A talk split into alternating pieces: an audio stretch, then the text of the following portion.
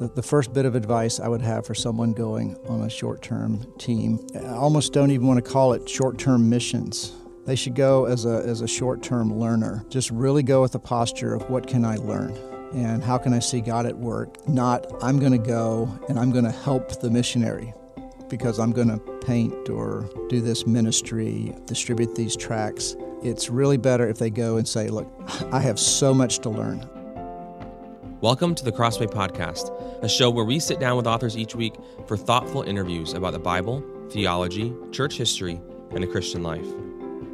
I'm Matt Tully, and today I'm talking with Tim Keesee. Tim is the founder and executive director of Frontline Missions International. He's also the executive producer and host of the DVD documentary series Dispatches from the Front, and the author of A Company of Heroes Portraits from the Gospel's Global Advance with Crossway. Today, Tim and I discuss what God has taught him about the global church through his interactions with God's people in over 80 countries. He reflects on the role that Western Christians will play in world missions in the future, what he thinks about short term mission trips, and how we can pray for our persecuted brothers and sisters in Christ in places like China and the Middle East. Let's get started. Well, thank you for joining us on the Crossway podcast, Tim. Yeah, thank you, Matt. So, you're probably best known for your docu- documentary series, Dispatches from the Front. Uh, it's a video series that follows you as you travel around the world visiting Christians uh, all across the globe on virtually every continent. Where did you get the idea for that series? And were you at all surprised by the response that it received? For as long as I can remember, I've, I've kept a journal. And when the Lord allowed me to go to Eastern Europe was our starting point of, of our mission work.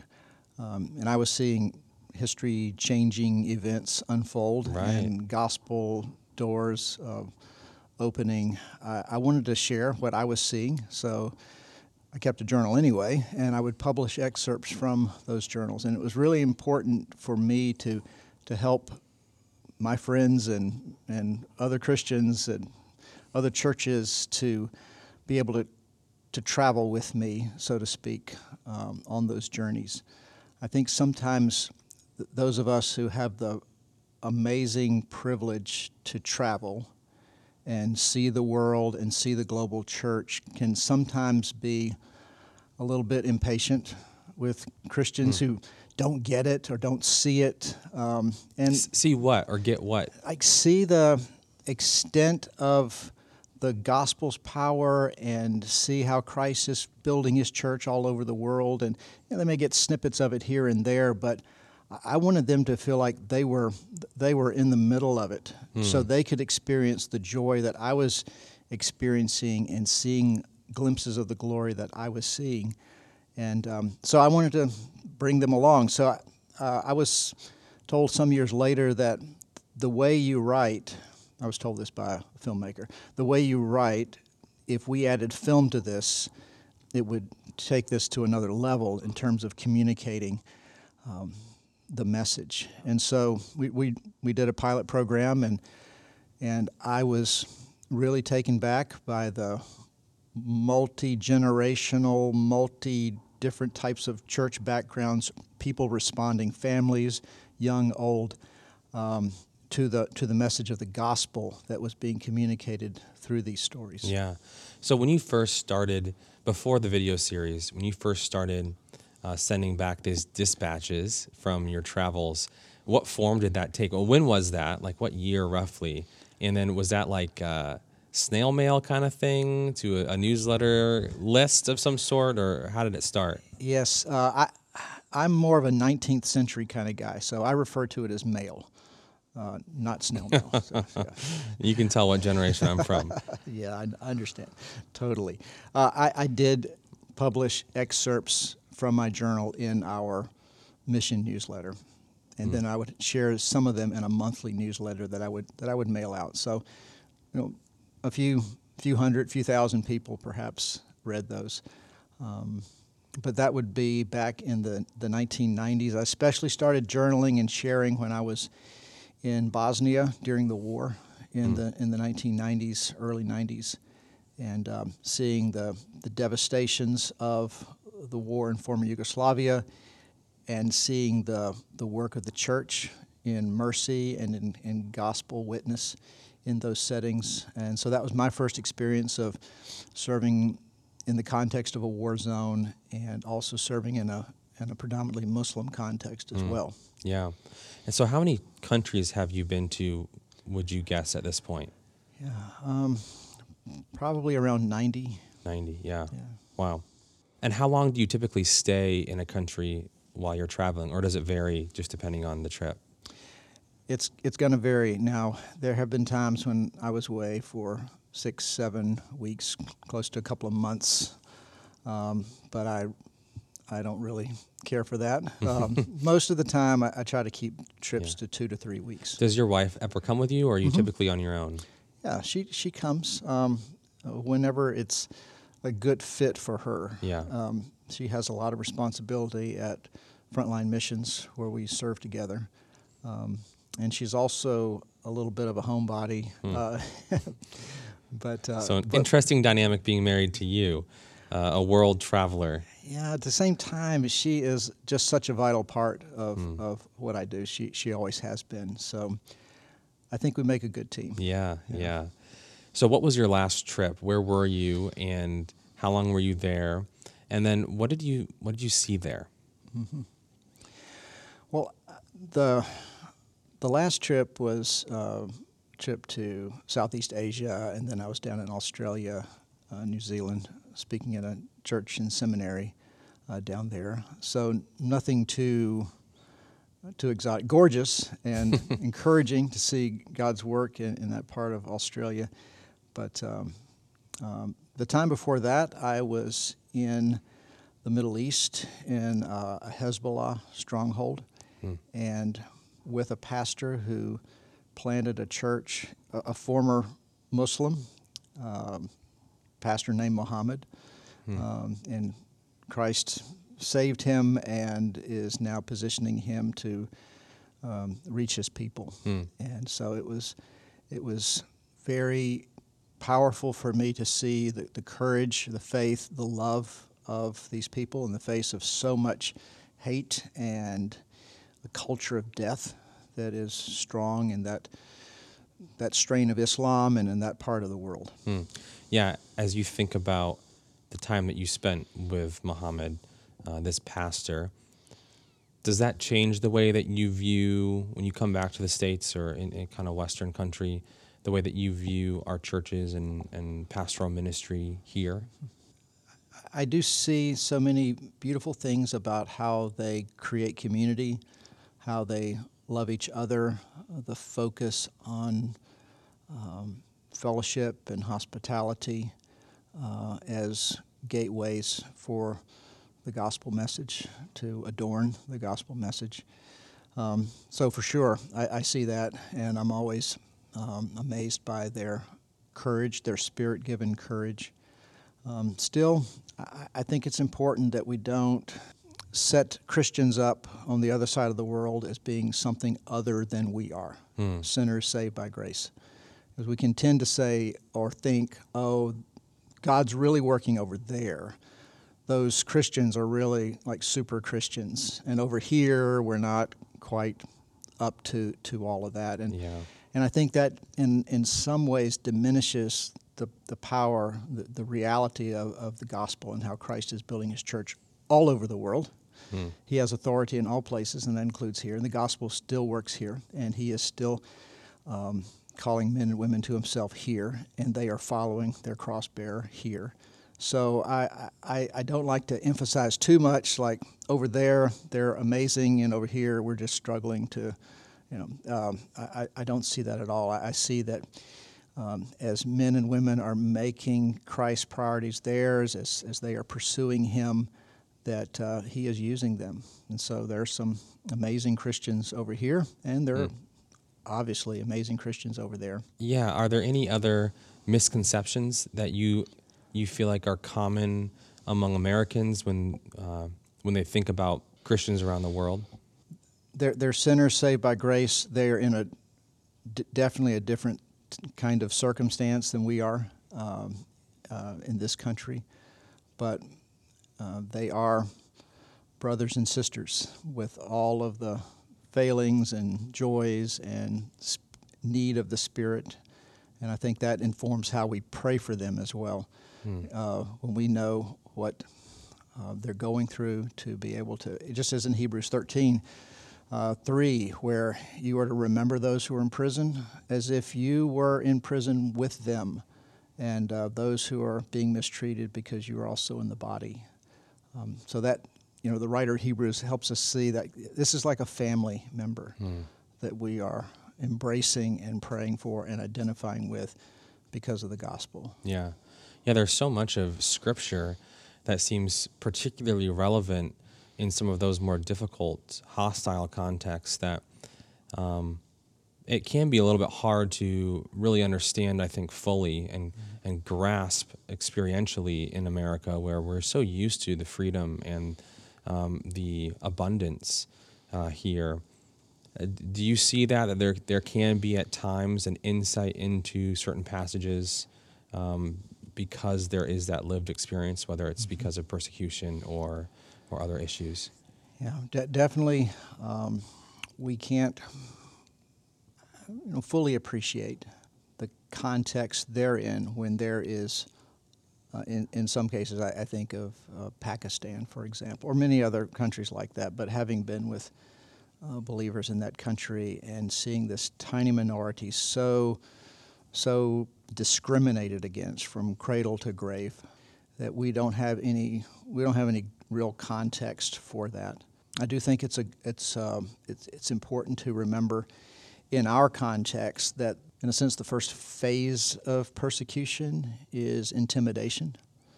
Um, see that in Acts 4? They were just threatened and then sent away to, like, you, you think about this. If you keep down this path, there's going to be serious trouble. And this, this is being spoken by those who had crucified their, their master not long before. Mm. Um, so, intimidation is always the, the, the first assault against the Christian. And if, if that intimidation causes them to be quiet, to shut their mouth, and keep their faith personal and private and silent, then n- nobody has a problem with that. Hmm. It's when we speak, it's when we open our mouths and declare um, the work of Christ, the, the good news, that that's when the that's when the trouble starts. So some of our listeners may be aware that things are getting pretty rough for Christians in China right now mm-hmm. over the last few yes. months. I don't know exactly how long you would say it's kind of changed, but it's fairly recent. Things have, have gotten noticeably worse. Can you explain what's happening and how the church there in China is responding? First of all, praise God for the power of the gospel in China. Uh, I, perhaps the greatest numerical movement and growth of the church in church history has happened in China in the past 20 to 30 years. Um, and there have been waves, like waves beating on the shore, waves of persecution coming and waning and coming. And now they're in a, time of renewed uh, pressure on the church. And the uh, communist leader, Chairman Xi, is um, committed to forcing the church to submit to the state, and even now down to having a Bible that is in a, so called Bible that is in accordance with uh, communist and, and communist Chinese principles. So there is enormous pressure on the church. Um, many have been arrested, property confiscated uh, and destroyed. And yet, uh, I just heard just a few weeks ago from some uh, dear friends in China, right in the middle of the arena right now of the pressure and the assaults. And they are saying there is, we, we, we have not experienced this kind of joy mm. in many years. And Jesus is with them in their suffering. And this is the only explanation of why, under all the pressure that they're experiencing now, and the arrest and the threat of arrest and confiscation of property, that they are saying we are growing and we are growing in our joy uh, for Christ, for the gospel. They're sharing. They're not. They're not holding back. Um, Jesus is with them, and He is using them in this in this time. How would you say that those listening to us today, people all around the world, uh, can be praying for our brothers and sisters in China specifically? Are there mm-hmm. certain things that we can be lifting up to God in prayer for them that are particularly appropriate for them right now? I, I think to begin with, go back to Hebrews 13 that for those who are in prison, as, we, as if we are sitting right next to them in the chains as well, not on the other side of the bars, but sitting next to them. Um, those who are mistreated because we are also in the body. So pray for them as we would imagine our brothers and sisters of our family um, suffering through cancer or some fearful thing and circumstance. So, in an understanding way, um, try to enter into what they're experiencing, understanding this, that they are taking part in the sufferings of Christ as well in this time. So, I think pray for them as they are, in fact, brothers and sisters. Hmm. Um, and also pray that God would give them great grace so that they would have boldness to speak the gospel in those situations because that's when the gospel message shines the clearest. And it's, a, it's an encouraging thing to realize that persecution, and I'm not minimizing it at all because it's real. The, the bruises are black and blue, the, the blood is real. I mean, people suffer in those circumstances, but um, to realize that persecution is actually a mark of gospel advance. Hmm. If there's no gospel at work, people uh, aren't hearing good news, responding to it, churches aren't resulting from those disciples um, forming and gathering, that there's no persecution. Hmm. But when the gospel starts to advance, persecution comes. So actually, it's a mark of progress. Hmm mm. and not regress. Yeah, there's a, a famous uh, maxim from church history. I, I, can't recall. You probably know off the top of your head who said it, but that the blood of the martyrs is the seed of the church. Uh, Tertullian. Uh, what do you think about that? Is that a a helpful way of thinking about persecution uh, today? It's. I, I do think it's it's part of that upside down nature of of the gospel. Um, as, as he said, the, he's talking to the Roman persecutors. The more you mow us down, you know, like, um, the more we're, the more we grow, and uh, the blood of Christians is seed. So, um, again, not minimizing the suffering, but realizing that God, who is who is doing this work, who is behind this work, who is directing this work, um, He is using the sufferings of his people hmm. um, for his glory and for the advancement of his of his message. Well, and that's one reason I think that the work that you do as a missions journalist, uh, whether it's through these video series that you've created, through your two books now that are similar in that they you're you're kind of chronicling your travels and giving Western Christians, Americans, a glimpse at what God is doing around the world. It helps us to pray. It helps us to see these Christians as brothers and sisters in Christ who we can relate to to some extent, even if we never meet them, never speak with them. So I think that's a, that's a one of the wonderful benefits of what you're doing. Um, it makes me think too then of that's often touted as one of the benefits of like a short-term mission trip. Uh, it gives people who have maybe never been outside of the states, young people often, a chance to kind of see what another culture is like and what God's doing in other places. What do you think about short term mission trips? They can kind of be controversial sometimes, particularly when you speak with veteran career missionaries or uh, missions workers. What are the pros and cons in your mind? Yes, that's a that's a good question, and um, a, a, lot of directions we could we could go with that. Um, I think if we Frontline Missions uh, has an internship program, so we are involved in short-term missions in, in that way. Um, our short-term missions are like two months and two years. Hmm.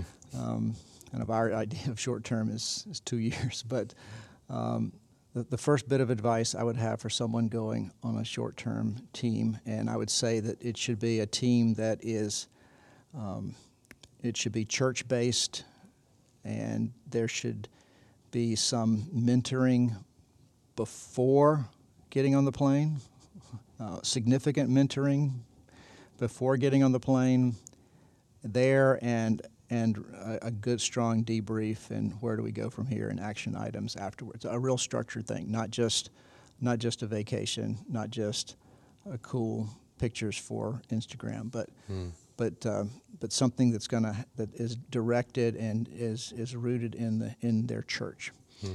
um, but having said that every one of those short-termers should go not I almost don't even want to call it short-term missions um, they should go as a, as a short term learner. Just really go with the posture of what can I learn here? And how can I see God at work? And um, not, I'm going to go and I'm going to help the missionary because I'm going to paint or do this ministry, um, distribute these tracts. I'm helping them. Uh, it, it, it, it's really better if they go and say, Look, I have so much to learn. I have, I have, I need to learn from these veterans. I need to learn from my brothers and sisters in this culture that we're visiting for a few days. And so I'm going to learn all I can and then see how God's going to impact my life through what I'm learning. Hmm. Yeah, that's helpful. So as you look forward 10, 20, maybe even 50 years, I know we're I'm asking to predict the future here a little bit. But what role do you see, quote unquote, Western missionaries playing in the advance of the gospel around the world versus the role that indigenous Christians will play? It's, it's true. Um, it's, it's beautiful that um, the worldwide mission force is so much more diverse than it, it's ever been before. Um, because as Christ is calling men and women to himself from every nation, so he's also sending them out to every nation. And we need to be reminded of that in this country where we can think that our, our money and our organizations and our seminaries are the fountainhead of, of global missions, and we are not the fountainhead of global missions. Christ is building his church, and he's doing this work. And he is that being said, he is still calling men and women from Western countries, from this country, um, to to be part of that work. So um, we we have we, we will continue to have a role to play, just as Egyptians and Ethiopians and Chinese and Indians and French and Dutch and um, Brazilians will have in in His kingdom work. Hmm. Yeah. What's been one of the most encouraging, uh, awesome things that you've seen in your travels over the years that testifies to God's power and the way that He's moving in surprising and amazing and glorious ways? On the other hand, what's been one of the most difficult or discouraging or disturbing things that you've seen in your travels um, that, that we can be praying for? I, I think of just a panorama of brothers and sisters that I have met who came out of just dark religion and were converted, changed, born again. And in some cases, they were persecutors of the way, just like Paul. Hmm. And now they are proclaimers of the word, powerful proclaimers, bold proclaimers. And so, uh, through their lives, I'm just reminded once again that Christ is alive and he is bringing people to himself and and it's the new birth is a radical inside work of Christ that is made to last. Hmm. Yeah, I think that's. I mean, that's a that's not a single event, uh, but uh, oh, I could just one one person after another. I've seen in their face and in their ministry this radical transformation of the gospel. Yeah, that is wonderful. Uh, does anything stand out as uh, a disturbing or discouraging thing that you've mm-hmm. seen? Uh, I have I have seen my brothers and sisters in great physical pain uh, from their from the hands of their persecutors. People who've had their their homes burned to the ground. Women who have been um, have been raped. Um, a dad I'm thinking of right now whose son was murdered. So it it's it hurts it hurts deeply to see their pain, and it causes me to pray for them hmm. even more. Um, so when we talk about the persecuted church, it seems like this big tagline for half the world, but it comes down to men and women who are part of our family, our blood bought family forever, that, that we are to suffer alongside of as best we can and enter into this in a, in a prayerful, caring life for them. Have you ever seen things that were just so hard that you felt discouraged? You felt like, I don't know if I want to keep doing this. I don't know if I can keep seeing these things. Uh, have you ever kind of thought about stopping? Um, no. Um, and and, I, and I, I say that because I know that I know that everything that Christ has done, is doing, is just guaranteed to succeed, uh, even when it's really dark. And, and this comes to mind. I was in Pakistan uh, after an attack on a Christian community, uh, 300 Christian families, and um, churches uh, were all burned down, and their homes looted, and many of them destroyed.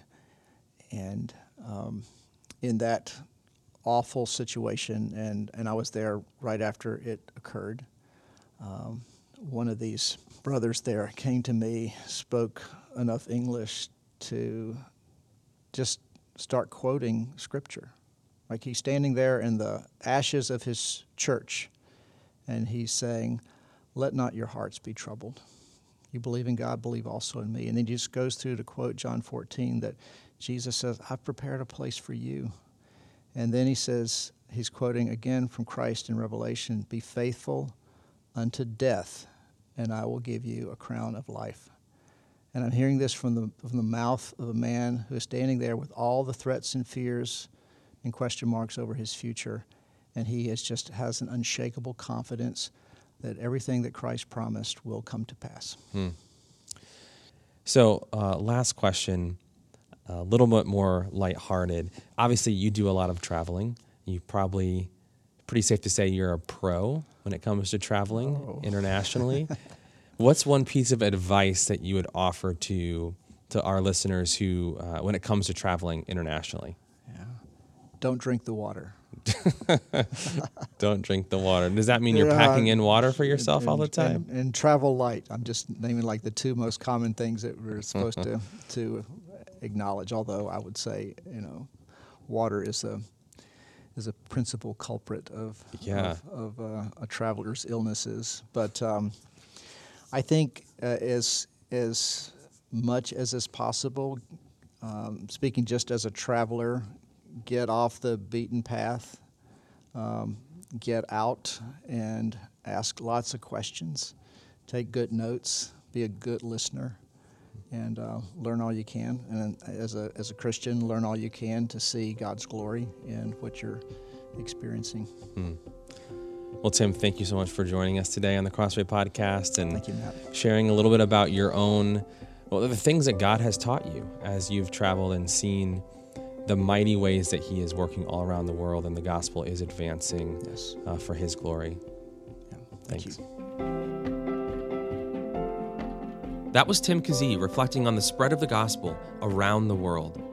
For more, be sure to check out his book with Crossway, A Company of Heroes Portraits from the Gospel's Global Advance, available online or at your local Christian bookstore. For more interviews like this, subscribe to the Crossway Podcast on iTunes, Spotify, or your favorite podcast player. If you enjoyed this episode, leave us a review, which helps us spread the word about the show. Crossway is a not for profit Christian ministry that exists solely for the purpose of proclaiming the truth of God's Word through publishing gospel centered content. Visit us today at crossway.org.